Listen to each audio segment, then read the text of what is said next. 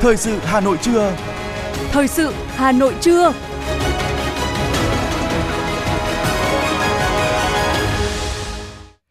Kính chào quý vị và các bạn. Bây giờ là chương trình thời sự của Đài Phát thanh Truyền hình Hà Nội. Chương trình trưa nay thứ năm ngày 13 tháng 7 có những nội dung chính sau đây. Hệ thống điện miền Bắc trở lại trạng thái vận hành bình thường. Cảnh báo về cháy ô tô trong những ngày nắng nóng cực điểm. Hà Nội có nguy cơ trở thành điểm nóng sốt xuất huyết. Phần tin thế giới có những sự kiện nổi bật. Trung Quốc công bố kế hoạch vòng tròn sống 15 phút trong các thành phố. 700 triệu người trên thế giới đang thiếu đói do biến đổi khí hậu và sau đây là nội dung chi tiết. Thưa quý vị và các bạn, Hội nghị tọa đàm giải pháp nâng cao hiệu quả công tác dân vận gắn với xây dựng Đảng, chính quyền đô thị đã được quận ủy Đống Đa tổ chức sáng nay. Thời gian qua, khối dân vận từ quận tới cơ sở đã tích cực phối hợp tuyên truyền vận động quần chúng nhân dân, triển khai các phong trào thi đua yêu nước, các cuộc vận động do Đảng, Nhà nước và Mặt trận Tổ quốc phát động. Trong đó nổi bật là phong trào thi đua dân vận khéo được đông đảo đoàn viên, hội viên và quần chúng nhân dân đồng tình ủng hộ, đăng ký phấn đấu thi đua. Trong 3 năm qua đã có 635 tập thể và 643 cá nhân đăng ký thực hiện mô hình dân vận khéo trên 4 lĩnh vực: kinh tế, văn hóa xã hội, an ninh quốc phòng và xây dựng hệ thống chính trị với tổng số 1.318 mô hình.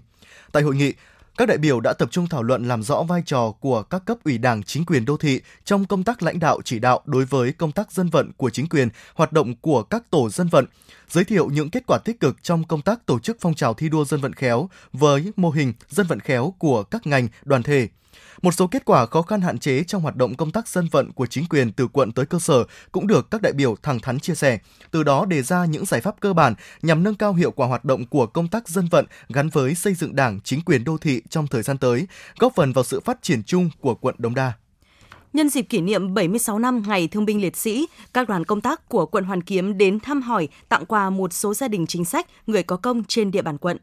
Đoàn thứ nhất do Bí thư quận ủy Hoàn Kiếm Vũ Đăng Định làm trưởng đoàn cùng đại diện Mặt trận Tổ quốc, Ủy ban Nhân dân quận, Hội Phụ Nữ đã tới thăm hỏi sức khỏe và trao tặng quà tại 6 gia đình, gồm bà Kiều Thị Huệ, mẹ liệt sĩ, hiện đang sống tại phường Hàng Trống. Ông Nguyễn Văn Nhời, phường Hàng Gai, là cán bộ kháng chiến bị nhiễm chất độc hóa học. Ông Lê Xuân Nguyện, phường Hàng Bông, thương binh 4 trên 4. Ông Phạm Quang Tiến, phường Hàng Bạc, thương binh 3 trên 4 ông Nguyễn Tiến Thắng, phường Hàng Bạc, con liệt sĩ và bà Lê Thị Minh, phường Hàng Bồ, thân nhân liệt sĩ. Tại nơi đến thăm, các đồng chí lãnh đạo quận ân cần hỏi thăm sức khỏe, bày tỏ sự tri ân sâu sắc của Đảng, nhà nước trước sự công hiến, hy sinh lớn lao của các cựu chiến binh, cán bộ lão thành cách mạng vì nền độc lập, tự do của dân tộc. Gửi lời chúc sức khỏe đến toàn thể gia đình, mong các cán bộ lão thành tích cực tham gia hoạt động ở địa phương là tấm gương sáng để các thế hệ sau noi theo, góp phần xây dựng quận Hoàn Kiếm, thủ đô Hà Nội ngày càng văn minh, giàu đẹp. Chương trình thời sự xin được tiếp tục với những thông tin kinh tế. Thưa quý vị và các bạn, chiều qua tại Hà Nội, Tổng cục Tiêu chuẩn Đo lường Chất lượng Bộ Khoa học và Công nghệ tổ chức hội thảo lấy ý kiến hồ sơ đề nghị xây dựng luật sửa đổi, bổ sung luật chất lượng sản phẩm hàng hóa. Từ thực tế trên cho thấy việc sửa đổi bổ sung luật chất lượng sản phẩm hàng hóa là điều cần thiết. Do đó, Bộ Khoa học và Công nghệ đã chuẩn bị hồ sơ đề nghị xây dựng luật sửa đổi, bổ sung và gửi lấy ý kiến các bộ ngành địa phương, đồng thời đăng tải trên phương tiện thông tin đại chúng. Hội thảo này là một trong những hoạt động quan trọng nhằm thu thập ý kiến đóng góp để hoàn thiện hồ sơ trình chính phủ Quốc hội xem xét. Tại hội thảo, đại biểu đã đóng góp nhiều ý kiến sát thực tế về quá trình thực thi luật chất lượng sản phẩm, hàng hóa để Bộ Khoa học và Công nghệ hoàn thiện hồ sơ đề nghị xây dựng luật sửa đổi bổ sung, từ đó nâng cao hơn nữa công tác xây dựng thể chế về chất lượng sản phẩm, hàng hóa, phục vụ tốt hơn cho người dân doanh nghiệp. Theo Bộ Công Thương, tình hình cung cấp điện trong các tuần tới dự báo không phải tiết giảm nếu không xảy ra các tình huống cực đoan. Báo cáo tình hình vận hành hệ thống điện ngày 11 tháng 7, Bộ Công Thương cho biết hệ thống điện miền Bắc đã trở lại trạng thái vận hành bình thường. Theo Bộ Công Thương, tình hình cung cấp điện trong các tuần tới dự báo không phải tiết giảm nếu không xảy ra các tình huống cực đoan. Hệ thống điện miền Bắc không phải khống chế công suất khả dụng, tiết giảm và chuyển sang thông báo công suất khả dụng các tổng công ty điện lực để chủ động quản lý nhu cầu phụ tải. Bộ Giao thông Vận tải dự kiến điều chỉnh khung giá dịch vụ vận chuyển hành khách hàng không nội địa. Theo đó, mức tăng trung bình là 3,75% so với khung giá hiện hành. Mức trần giá dịch vụ nói trên đã bao gồm toàn bộ chi phí khách hàng phải trả cho một vé máy bay, trừ các khoản thu như thuế giá trị gia tăng, các khoản thu hộ doanh nghiệp cung ứng dịch vụ nhà ga hành khách và dịch vụ đảm bảo an ninh, bao gồm giá phục vụ hành khách, giá đảm bảo an ninh hành khách, hành lý. Theo Cục Hàng không Việt Nam, việc điều chỉnh tăng mức tối đa khung giá dịch vụ vận chuyển hành khách trên các đường bay nội địa không đồng nghĩa với việc các hãng hàng không đồng loạt tăng giá vé, mà ngược lại, chính sách sẽ tạo điều kiện cho các hãng hàng không có thêm dư địa để thực hiện chính sách giá vé linh hoạt đáp ứng nhu cầu của hành khách tham gia giao thông bằng đường hàng không. Bộ Y tế đề xuất từ ngày 1 tháng 7 này, việc điều chỉnh giá dịch vụ khám chữa bệnh sẽ được thực hiện theo sự thay đổi của mức lương cơ sở. Theo Bộ Y tế, nếu điều chỉnh tiền lương kết cấu vào giá theo mức cơ sở 1,8 triệu đồng thì tỷ lệ tăng bình quân của giá dịch vụ khám chữa bệnh là 5%. Chi quỹ bảo hiểm y tế tăng khoảng 2.700 tỷ đồng mỗi năm. Tuy nhiên, khi mức lương cơ sở tăng thì nguồn thu quỹ bảo hiểm y tế cũng sẽ tăng do mức đóng của người tham gia bảo hiểm y tế cũng tăng. Nếu tính chi phí quản lý vào giá dịch vụ khám bệnh chữa bệnh thì tỷ lệ tăng bình quân của giá dịch vụ khám bệnh chữa bệnh là 4%, chi quỹ bảo hiểm y tế tăng khoảng 2.180 tỷ đồng mỗi năm. Về đánh giá tác động với người tham gia bảo hiểm y tế, Bộ Y tế cho rằng người nghèo, đồng bào dân tộc thiểu số và các đối tượng chính sách vẫn được bảo hiểm y tế thanh toán 100% nên không bị ảnh hưởng.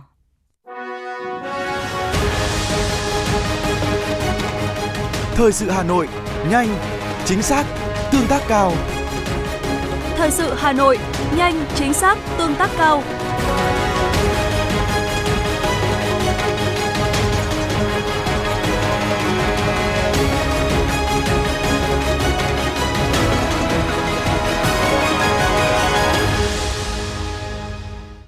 Những thông tin đáng chú ý sẽ tiếp nối chương trình. Thưa quý vị, chiều qua tại Hà Nội, Cục Bản quyền tác giả tổ chức hội nghị tuyên truyền phổ biến thông tư số 08 quy định các mẫu trong hoạt động đăng ký quyền tác giả, quyền liên quan và công tác đảng ký quyền tác giả, quyền liên quan.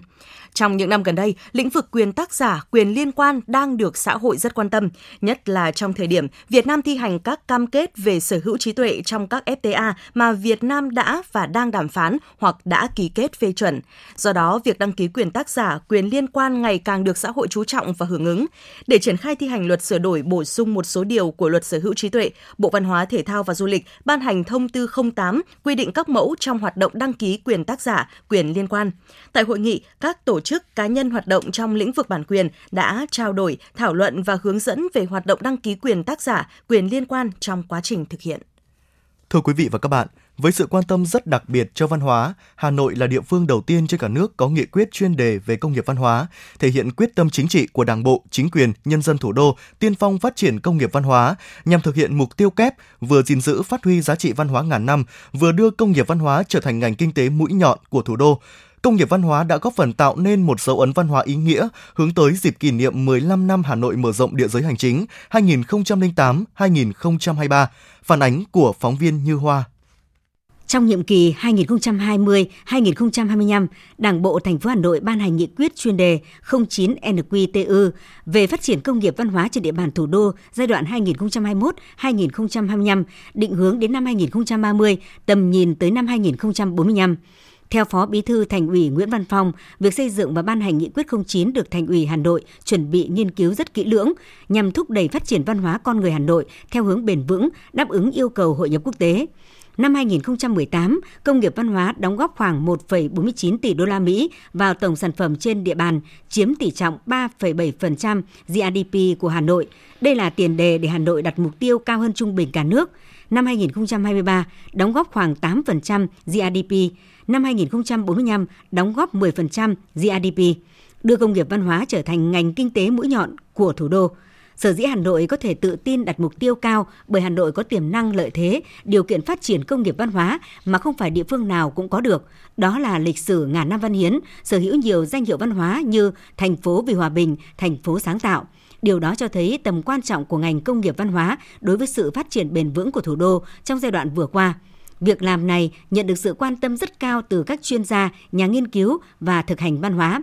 Phó giáo sư tiến sĩ Nguyễn Thị Thu Phương, Viện trưởng Viện Văn hóa Nghệ thuật Quốc gia Việt Nam và giáo sư tiến sĩ Nguyễn Quang Ngọc và họa sĩ Nguyễn Thế Sơn nhận định. Điều mà rất đáng mừng ở đây là nghị quyết đã đi vào đời sống và những cái sáng kiến hoặc là những giải pháp mang tính chiến lược và thể hiện được cái khả năng phát triển của địa phương trong liên kết uh, quốc gia cũng như là liên kết quốc tế. Chúng ta phải coi công nghiệp văn hóa như là một ngành kinh tế mũi nhọn và đánh giá đúng những cái đóng góp uh, của các ngành công nghiệp văn hóa vào trong sự phát triển của kinh tế xã hội.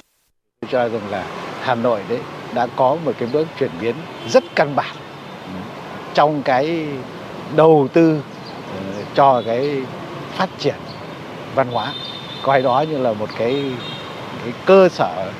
quan trọng bậc nhất để phát triển bền vững thủ đô. Đây chính là một cái sáng kiến rất là quan trọng để giúp cho Hà Nội giữ được cái danh hiệu thành phố sáng tạo rồi là có thể trên một cái đà có thể bước tiếp vào cái cái xu hướng phát triển một cái nền công nghiệp văn hóa. 15 năm mở rộng địa giới hành chính, văn hóa thủ đô ngày càng trở nên đặc sắc, phong phú, cả về bề rộng lẫn chiều sâu. Cùng với sự hợp nhất của văn hóa Thăng Long với các vùng văn hóa xứ đoài, xứ đông đã tạo nên bản sắc văn hóa đặc trưng của Thăng Long Hà Nội thời kỳ mới là nguồn lực, động lực quan trọng để văn hóa thủ đô phát triển. Bên cạnh đó, Hà Nội còn có 1.350 làng nghề thủ công, 42 bảo tàng, 83 thư viện, 48 trường đại học, 18 nhà hát, 43 dạp chiếu phim, hơn 3.000 doanh nghiệp hoạt động trong lĩnh vực thiết kế, nghệ thuật, văn hóa, thời trang. Đây vừa là nguồn lực quan trọng, vừa là thương hiệu tạo nên động lực thúc đẩy phát triển công nghiệp văn hóa. Ông Đỗ Đình Hồng, thành ủy viên, giám đốc Sở Văn hóa Thể thao và Hà Nội cho biết, Hà Nội phát triển công nghiệp văn hóa trên nguyên tắc bảo đảm hài hòa giữa bảo tồn và phát triển, phát huy tối đa giá trị văn hóa truyền thống của thủ đô. Với 5.922 cái di tích, 1.350 cái làng nghề, đặc biệt có 1.792 cái lễ hội và cái di sản văn hóa phi vật thể ở trên địa bàn thủ đô Hà Nội chiếm ờ, bằng gần 1 phần 10 các cái hoạt động cái di sản văn hóa. Vì vậy cho nên Hà Nội xác định ờ, cái loại hình du lịch văn hóa là số 1 Thứ hai nữa là chúng tôi có 1.350 làng nghề, cho nên cái lĩnh vực về thủ công mỹ nghệ chúng tôi cũng xem xét là rất là quan trọng. Cái loại hình thứ ba đó là các loại hình nghệ thuật về văn hóa ờ, để ờ, phát huy được cái lợi thế của thủ đô về phát triển công nghiệp văn hóa trong 12 cái lĩnh vực như vậy thì chúng ta phải rất là rõ để cho người dân và doanh nghiệp, các cái tập đoàn lớn kể cả trong nước và quốc tế nhìn nhận và có thể tham gia vào cái lĩnh vực nào trong 12 lĩnh vực đó. Song song cái đó chúng ta phải tạo cái cơ chế về chính sách thu hút đầu tư, tạo dựng ra đặc biệt là những cái chính sách về thuế về, về sử dụng đất cũng như là cái thuế mà tạo dựng các cái sản phẩm của những lĩnh vực của ngành công nghiệp văn hóa này nó phải rất là hấp dẫn có thể nói, sau 15 năm mở rộng địa giới hành chính, Hà Nội đã kết hợp hài hòa nhuần nhuyễn giữa giữ gìn bản sắc văn hóa với phát triển kinh tế, giữa phát triển kinh tế với phát triển văn hóa. Trong đó, việc phát triển toàn diện ngành công nghiệp văn hóa thủ đô cả về quy mô, chất lượng sản phẩm, dịch vụ và thị trường là một dấu ấn rõ nét nhất trong chiến lược phát triển văn hóa đến năm 2030 theo quyết định số 1909 QĐ-TTG của Thủ tướng Chính phủ.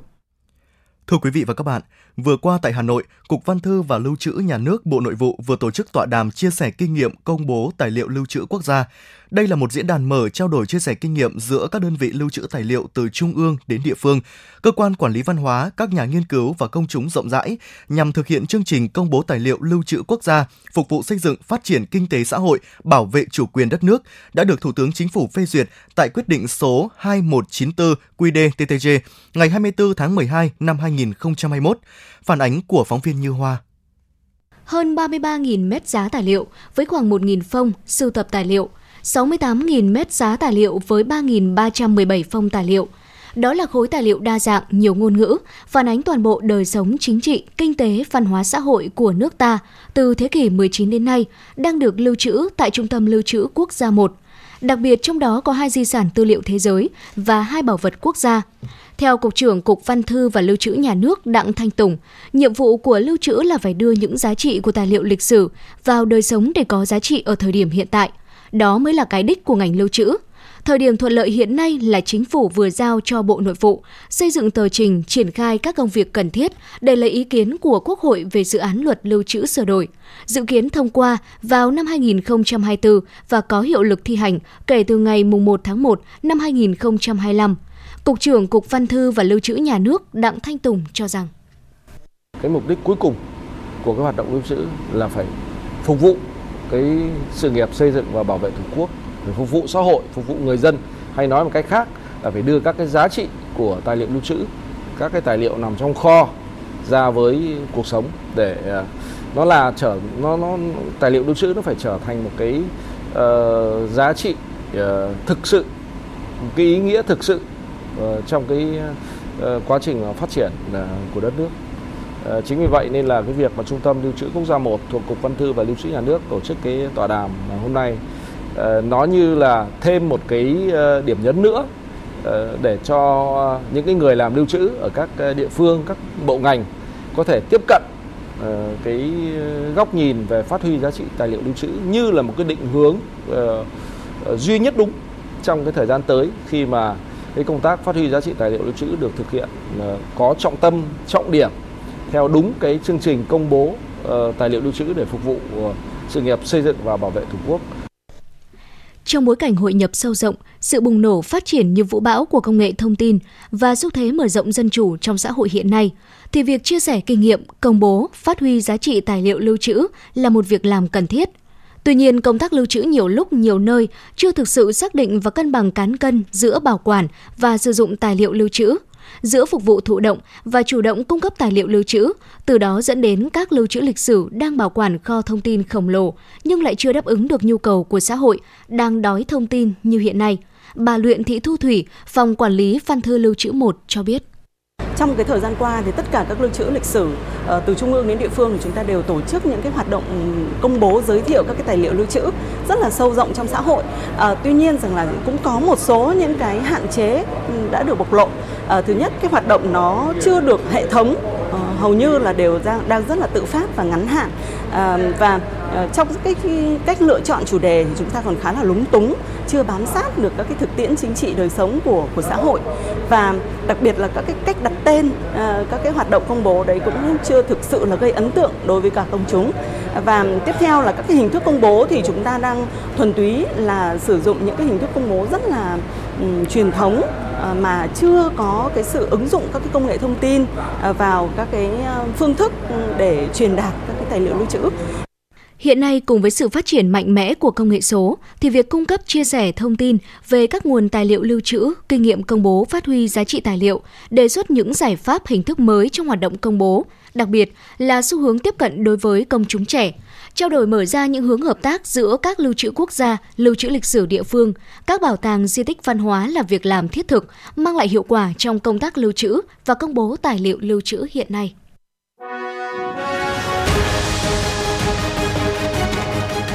FM 90 cập nhật trên mọi cung đường. FM 90 cập nhật trên mọi cung đường.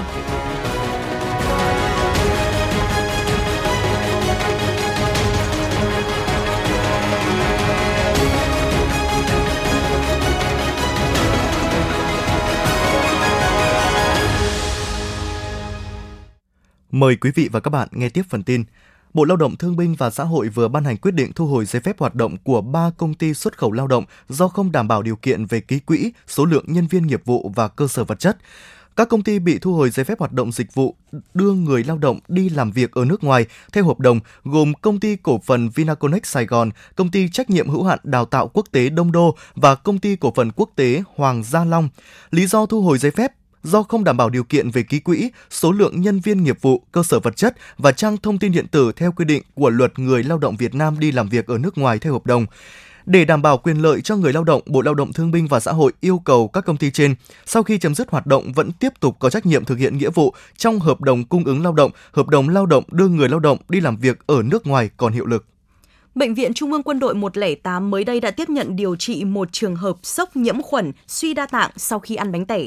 4 giờ sau ăn, bệnh nhân rơi vào tình trạng mệt lả, lơ mơ, da tím tái, tụt huyết áp. Sau 3 ngày điều trị hồi sức tích cực, bệnh nhân cắt được thuốc vận mạch, tự thở tốt và chức năng thận phục hồi tốt. Cũng trong những ngày nắng nóng vừa qua, Bệnh viện Phụ sản Nhi Quảng Nam đã tiếp nhận hai trường hợp bệnh nhi ngộ độc do ăn sữa chua tự làm tại nhà. Sau khoảng một tuần điều trị, tình trạng của hai bệnh nhi đã ổn định, không còn sốt, nôn, đi ngoài và lần lượt được xuất viện, tiếp tục theo dõi tại nhà. Theo các bác sĩ, có rất nhiều nguyên nhân dẫn đến ngộ độc thực phẩm, trong đó hai thủ phạm chính là vi khuẩn và hóa chất trong thức ăn. Qua đây, các bác sĩ khuyến cáo người dân cần chú ý thời tiết nắng nóng, thực phẩm ôi thiêu nhanh, vấn đề vệ sinh an toàn thực phẩm là vấn đề cần được chú ý hết sức.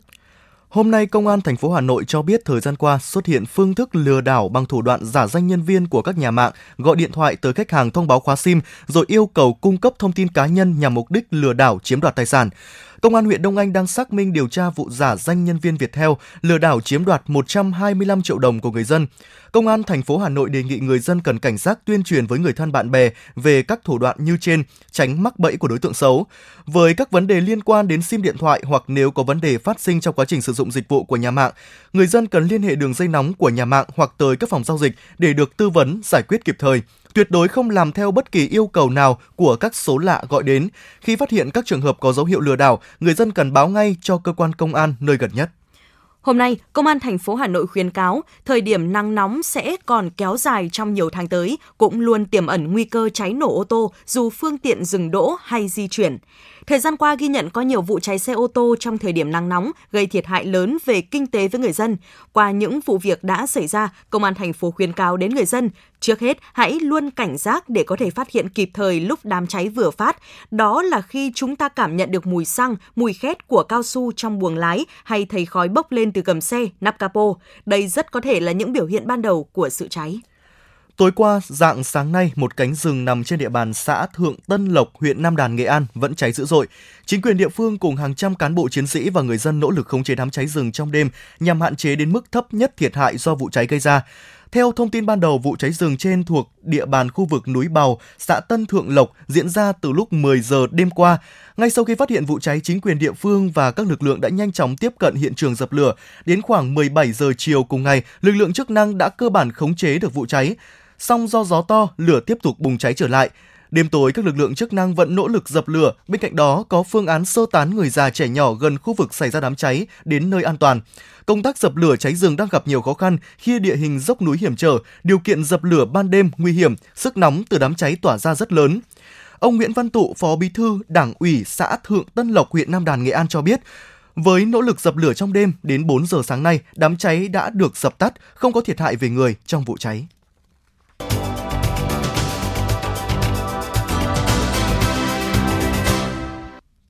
Thưa quý vị và các bạn, chỉ trong quý 1 và quý 2, miền Bắc ghi nhận đến hơn 1.100 ca, tức là tăng hơn 60% so với năm trước. Tại Hà Nội, trong khoảng 2 tuần trở lại đây, số ca mắc sốt xuất huyết bắt đầu tăng dần. Hà Nội hiện đang là điểm nóng nhất về sốt xuất huyết ở miền Bắc với gần 600 ca mắc. Hiện, chu kỳ bùng phát sốt xuất huyết 4 đến 5 năm lặp lại như trước đây đã bị phá vỡ do sự biến động của thời tiết. Càng nắng nóng, số ca sốt xuất huyết càng tăng. Tại Trung tâm Bệnh nhiệt đới Bệnh viện Bạch Mai những ngày này liên tục ghi nhận các trường hợp nhập viện do sốt xuất huyết trở nặng. Đặc biệt, có hai chị em ruột trong cùng một gia đình ở quận Hoàn Kiếm đều gặp các triệu chứng nặng như tiểu cầu hạ thấp, gây rối loạn đông máu, chảy máu chân răng, xuất huyết dưới da. Một trường hợp khác là bệnh nhân ngoài 60 tuổi bị mắc sốt xuất huyết theo cơ chế thoát huyết tương dẫn đến cô đọng máu gây tụt huyết áp. Đây là dấu hiệu nguy hiểm, có khả năng gây sốc dù chưa xuất huyết. Một bệnh nhân và Phó giáo sư tiến sĩ Đỗ Duy Cường, Giám đốc Trung tâm Bệnh nhiệt đới Bệnh viện Bạch Mai nói. Em sốt ngày thứ tư là đã sốt huyết rồi nhưng mà ngày thứ năm thì mới là nhập viện ạ. Ở nhà em thì cũng có mũi ạ nhưng không thích nằm màn. Bây giờ thì chắc là lúc nào cũng phải mắc màn. Ngay từ đầu tháng 5 thì chúng tôi đã tiếp nhận nhiều trường hợp nhập viện với các cái dấu hiệu như là có chảy máu, tiểu cầu hạ dưới 10, biểu hiện cô đặc máu, hematocrit tăng, nhiều trường hợp đã đi vào sốc. Ờ, đây là những cái điều bất thường. Tiến sĩ Nguyễn Văn Dũng, trưởng khoa côn trùng, Viện sốt xét ký sinh trùng côn trùng Trung ương cho biết, mũi gây sốt xuất huyết không đẻ trứng ở ao tù nước động mà chỉ đẻ ở vùng nước sạch. Do đó, những vật dụng của người dân vô tình chứa nước sạch như nước mưa, nước điều hòa, tủ lạnh, nước cắm hoa sẽ là nơi sinh sản của mũi. Do đó, mật độ đô thị càng đông đúc, thời tiết càng nắng nóng thì khả năng bị sốt xuất huyết càng cao do mật độ mũi rất cao. Mũi từ trứng đến trưởng thành chỉ mất một tuần. Mỗi con mũi cái có thể sống tới 3 tháng, đẻ tới 3 lần và mỗi lần tối đa 150 trứng. Cho nên là gần như là bây giờ nó không còn cái chu kỳ cứ 4 5 năm nữa mà nó phụ thuộc hoàn toàn vào điều kiện thực tế và thời thời tiết. Đặc biệt năm nay nó có hiện tượng El như thế này và những cái năm mà những cái nhà các nhà khoa học đã để ý rằng những cái năm có El thì nhiệt độ thường cao và tất cả những năm đó thì ở Việt Nam sốt xuất huyết đều tăng đều cao đặc biệt ở miền Bắc Hà Nội Đấy, cho nên đây cũng là một trong những cái dấu hiệu cảnh báo chúng ta không chủ quan với sự phát triển của công tác y tế dự phòng những năm gần đây, sốt xuất huyết không còn là dịch bệnh đáng lo ngại và chúng ta có thể kiểm soát. Song thách thức lớn nhất trong công tác phòng chống sốt xuất huyết không chỉ ở Việt Nam mà trên thế giới, đó là chưa có vaccine cũng như chưa có thuốc điều trị đặc hiệu. Bên cạnh đó, không ít người dân còn chủ quan về mức độ nghiêm trọng của sốt xuất huyết, tự ý điều trị tại nhà dẫn đến những hậu quả đáng tiếc. Bà Trần Thị Nhị Hà, Giám đốc Sở Y tế Hà Nội khuyến cáo. Chúng ta cần tuyên truyền rộng rãi cho người dân và cộng đồng có những cái ý thức trong công tác phòng chống dịch sốt xuất huyết. À, mỗi người dân là một cái chiến sĩ trong cái công tác phòng chống dịch à, và người dân cần có những kiến thức nhận biết được cái sự nguy hiểm của à, bệnh sốt xuất huyết à, và à, từ đó thì với những cái triệu chứng nghi ngờ bệnh sốt xuất huyết đã phải tới những cơ sở y tế gần nhất để được à, để hướng dẫn chẩn đoán và điều trị kịp thời. Với điều kiện thời tiết nắng nóng và thường có mưa rông như hiện nay, tạo thuận lợi cho mũi truyền bệnh sinh sôi và phát triển.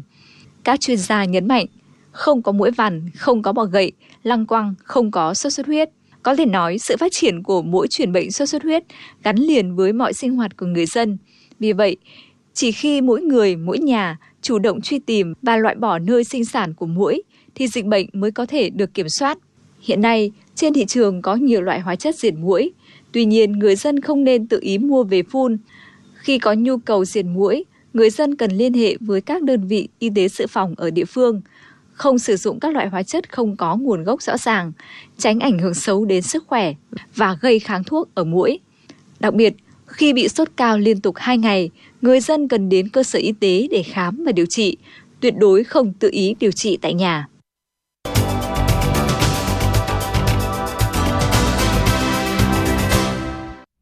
Quý vị và các bạn đang nghe chương trình thời sự của Đài Phát thanh Truyền hình Hà Nội. Phần tin thế giới sẽ tiếp nối chương trình. Hôm nay, Quốc hội Thái Lan sẽ họp phiên toàn thể để bầu thủ tướng mới lãnh đạo đất nước trong 4 năm tới. Các đảng có 25 nghị sĩ có thể đề cử ứng viên thủ tướng của đảng mình. Trong đó, Liên minh 8 đảng do Đảng Tiến bước thành lập sẽ đề cử ông Pita Limjarenrat làm ứng cử viên thủ tướng.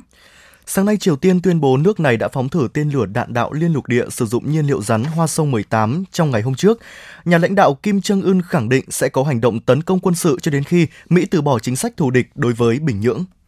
Kết thúc hội nghị thượng đỉnh tại Vilnius, Litva, Tổng thư ký Tổ chức Hiệp ước Bắc Đại Tây Dương NATO Jens Stoltenberg hoan nghênh việc các nhà lãnh đạo NATO đã đưa ra các quyết định quan trọng để điều chỉnh cơ chế hoạt động của liên minh cho tương lai. Các đồng minh đã nhất trí về các kế hoạch phòng thủ mạnh mẽ và chi tiết nhất của NATO kể từ chiến tranh lạnh, củng cố cam kết đầu tư quốc phòng, đồng ý đưa Ukraine đến gần NATO hơn và tăng cường quan hệ đối tác trên toàn thế giới. Hội nghị thường niên lần thứ 6 mạng lưới các thành phố thông minh ASEAN đã khai mạc tại Bali với sự tham dự của đại diện các quốc gia và địa phương trong khu vực. Tại hội nghị kéo dài 2 ngày này, các đại biểu sẽ thảo luận về việc triển khai các dự án thành phố thông minh của mạng lưới các thành phố thông minh ASEAN, phát triển bộ công cụ đầu tư thành phố thông minh ASEAN và mở rộng thành viên mạng lưới này.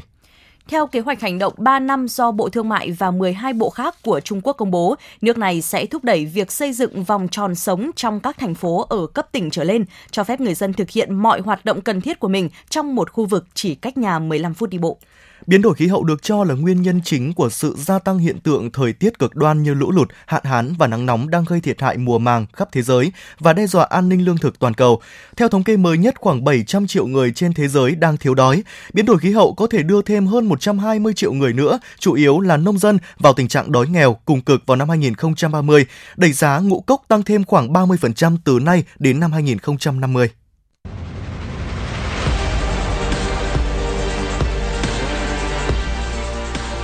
Bản tin thể thao.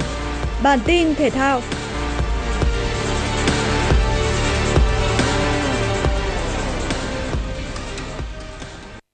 Giải vô địch điền kinh châu Á 2023 diễn ra tại Thái Lan với sự tham gia của 42 trên 45 quốc gia và vùng lãnh thổ. Đây được coi là giải đấu tiền ASEAN 19 và được xét thành tích chuẩn Olympic Paris 2024, trong đó điền kinh Việt Nam tham dự với 20 vận động viên. Ở ngày thi đấu đầu tiên của giải vô địch điền kinh châu Á 2023, nội dung nhảy xa ba bước nữ, Nguyễn Thị Hường đã bất ngờ mang về tấm huy chương đồng với thành tích 13m68, vượt qua thành tích 13m63 của người đứng thứ tư là Maoko Takashima, người Nhật Bản. Hai vị trí đầu tiên thuộc về Mariko Morimoto với thành tích 14m06 và Ren Rui với thành tích là 14m01. Tấm huy chương đồng của nữ vận động viên mới chỉ 21 tuổi ở sân chơi châu lục gây bất ngờ cho giới chuyên môn và người hâm mộ, giúp cho tuyển điền kinh Việt Nam có khởi đầu tương đối thuận lợi ở giải châu Á. Một sự kỳ vọng khác của đoàn điền kinh Việt Nam trong ngày thi đấu đầu tiên hướng về nội dung 1.500m nữ với phần tranh tài của Nguyễn Thị Oanh. Chân chạy 27 tuổi xuất phát ở làn chạy số 6, tranh tài cùng 10 vận động viên khác, trong đó có các vận động viên đến từ Nhật Bản và Trung Quốc. Ở vòng đầu tiên, Nguyễn Thị Oanh chạy ở giữa đoàn, dùng chiến thuật núp gió nhằm giữ sức. Ở các vòng sau, chân chạy của Việt Nam liên tục có ý định bứt lên nhưng không thành công trước sức mạnh từ những đối thủ khác. Trung cuộc Nguyễn Thị Anh chỉ về vị trí thứ 5 với thành tích 4 phút 18 giây 84. Với những bước chạy rất mạnh mẽ, chân chạy người Nhật Bản Nozomi Tanaka giành chiến thắng ở phần thi này với thành tích 4 phút 06 giây 75. Dự báo thời tiết, Do vùng áp thấp nóng phía Tây có cường độ ổn định sau đó suy yếu dần nên hôm nay thành phố Hà Nội tiếp tục nắng nóng và nắng nóng gay gắt. Nhiệt độ cao nhất ngày 14 tháng 7 phổ biến từ 36 đến 38 độ C. Thời gian xuất hiện nắng nóng có nhiệt độ cao hơn 35 độ C là từ 11 giờ đến 17 giờ. Quý vị và các bạn vừa nghe chương trình thời sự của Đài Phát thanh Truyền hình Hà Nội, chỉ đạo nội dung Nguyễn Kim Khiêm, chỉ đạo sản xuất Nguyễn Tiến Dũng, tổ chức sản xuất Lưu Hường. Chương trình do biên tập viên Thủy Chi, phát thanh viên Võ Nam Khánh Hà cùng kỹ thuật viên Kim Thoa phối hợp thực hiện. Thân ái chào tạm biệt.